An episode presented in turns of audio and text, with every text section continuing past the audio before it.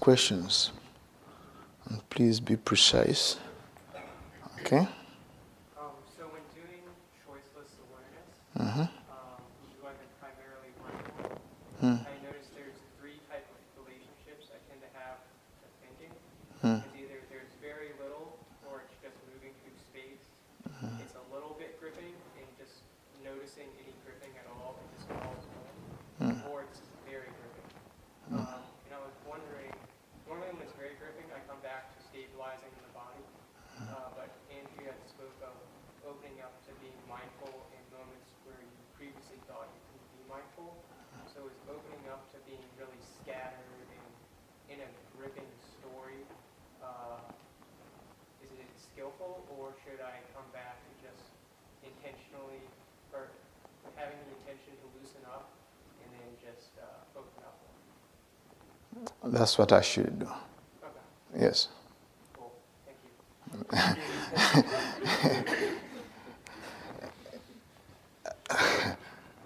Oh, so, oh, sorry, I didn't repeat the question.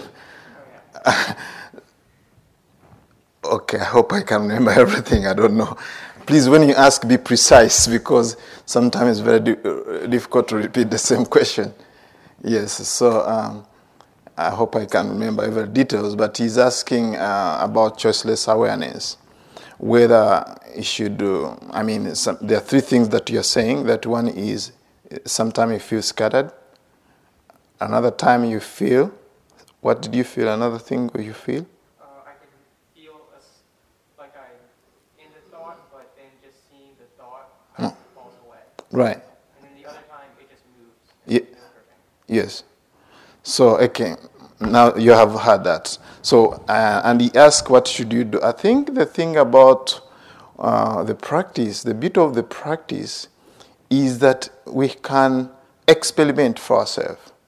There is no single right way. This is a dogma. Okay, this is the only right way to do it. We can play with things and see what works with us different time at different time of the um, the day. Sometimes we have um, more energy. Sometimes we have more awareness, more wisdom. Sometimes sometimes more con- uh, concentration, mindfulness. So uh, this allows for many ways of approaching situations. Sometimes we need to back up and just relax. Sometimes we need to uh, to, to be on top of things. Uh, I don't know if you, you remember when I gave that simile. You remember I, we, I gave a simile about a cowherd? Do you remember when I was giving guided meditation that time? Oh, yeah, yeah, yeah. Yes, uh, like, uh, there's a lot of jabbing here and there and all these things. And also, uh, sometime when the, uh, that the simile was saying that uh, at the time when they harvest, they have already harvested and all the crops, and inside the village, then uh, you just have to be uh, staying open on a tree under the tree and just be mindfulness, be mindful that those states are, are there. So it's really finding out what should you do at what time, what should you do this time, depending on the situation. There's not a single right method, right? So experiment and see what works for you. And if it doesn't work, you have a toolbox. Actually, what we are doing here is to give you many, many, many tools in your toolbox so that you can pick at any time whenever you need. You need. It's like when you're home, there's a kitchen, you, are, you arrange all spoons in different order, small, medium, and large spoons. And then if you, it's time to prepare um, uh, some kind of uh, food or curry, you have to pick at, at, uh, according to what you need at that moment. You don't have to pick them in that order. Small one, then the medium, the large one. So you have all the instruction. Just pick what is necessary and then experiment it. If it works, use it. If it doesn't work, use another one. Does that make sense? Okay, thank you very much. Okay, please be precise. I may not repeat the same question. Yeah. Just be on a, on a, on a point. Okay. So, uh, can you say something about uh, wise action? So, I'll give you an example of where, like, I wasn't sure what to do. Uh, about a week ago, maybe a few days ago, um, you know, it was with the breath and the, and the sensations of the body and thoughts. and I heard somebody crying in the back of the hall. And a thought came to me like, oh, I have these tissues here, you know, and just gently like place them in front of that person as a sort of a way of gentle support. And then the thought came to me, that person's all the way in the back, I'm in the front. I don't want to disturb all these people in the front here by walking back there. I don't want to disturb her. And then the thought came to me, but if I was crying, I would want somebody to be. And I said, this is papancha. so I just came back to like the sense of compassion in the heart. But at the same time, like there was this like, you know, what to do. You know, can you say something about wise action and like, like what are some principles around that? Can I repeat that question? I said, please be precise. Okay, I think I, I'll tell people to come here and give them, because as you're talking, I have to process also the answer. okay, okay, not worry, I'll repeat it. Okay, uh, uh, can you please talk about right action? Somebody had the tears and, uh, um, and all the way at the back, and then I, I, I, felt a lot of compassion. Then I thought of taking the tissue, and, uh, and then I thought maybe it's not a wise thing, and then I, I, I say, okay, if it was me crying, I would like somebody to be around, bring tissue paper, please calm down. No, can you talk more about what's wise action? Okay.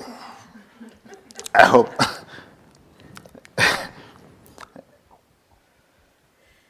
you know, people cry. Do you know the reason? Because of tear glands.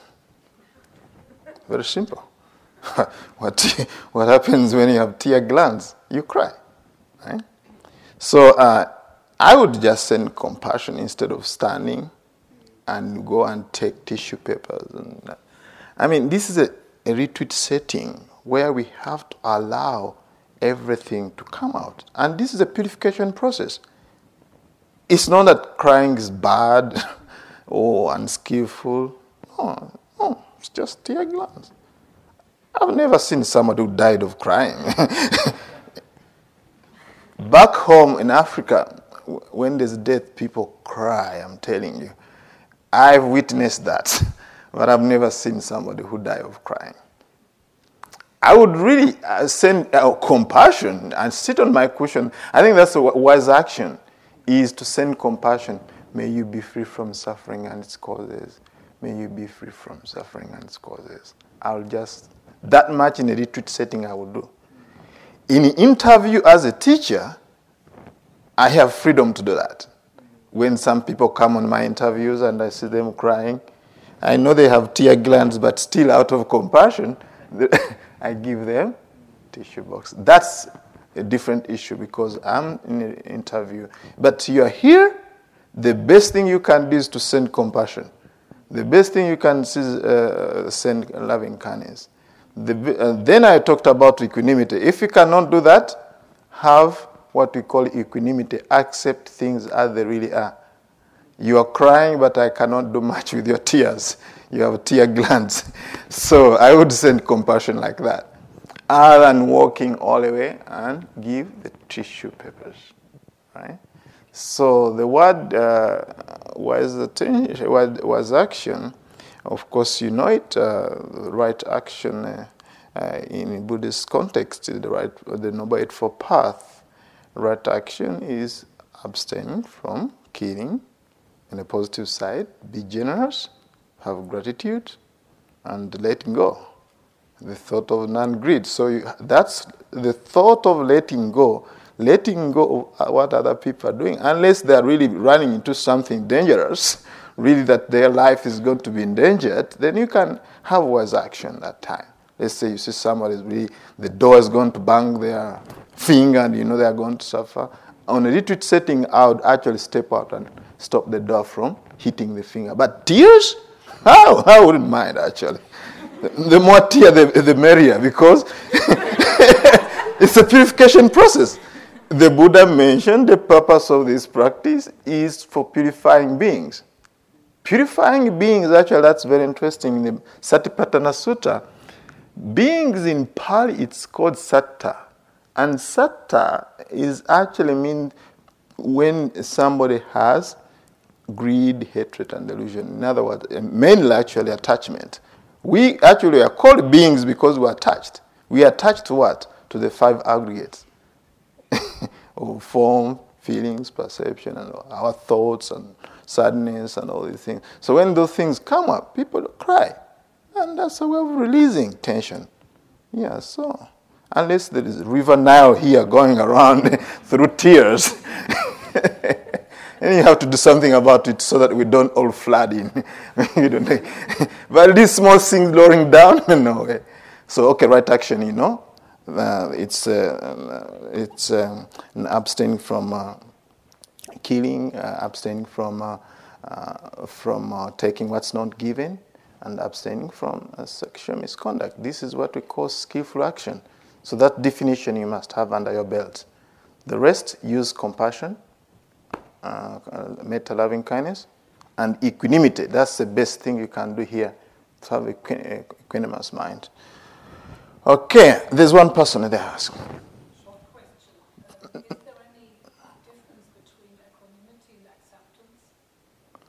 Uh, the, yes, there is a difference between equanimity. Equanimity, as I, I told you last time, is yesterday I told you is a balanced state of mind. Balanced state of mind. And actually, depending on which kind of equanimity you're talking about, I mean, I told you there are 10. There's equanimity regarding to jhanas, um, the, second, first, third jhana, fourth jhana, there's equanimity regarding feelings, there's equanimity of, of, of vipassana, which is called vipassana upekkha, where you see impermanence, suffering, and unsafe. Then there's equanimity regarding effort, uh, whether you, so that you don't apply too much effort or not too lax.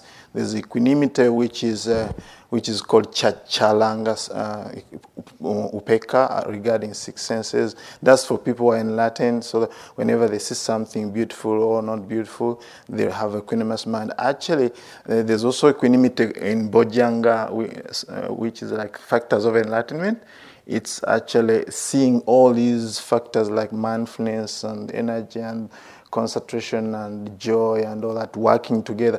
Equanimity is a deep term, very profound. so uh, we shouldn't equate it to acceptance. Acceptance, and uh, okay, we, we use it in a day life, okay, you know. Accept, you know, you have to accept uh, but for me, uh, acceptance is more of coming to terms to th- with things other than balancing the states of mind. Is really actually knowing this how things are. So for, for me, actually, uh, I always want to qualify that word, acceptance, because sometimes it has some connotation of passiveness, being passive. Okay, you know, you are, you are a meditator, you know. Everybody, if somebody says something, just accept. Like for me, as at the airport, you know, somebody was flipping through my passport.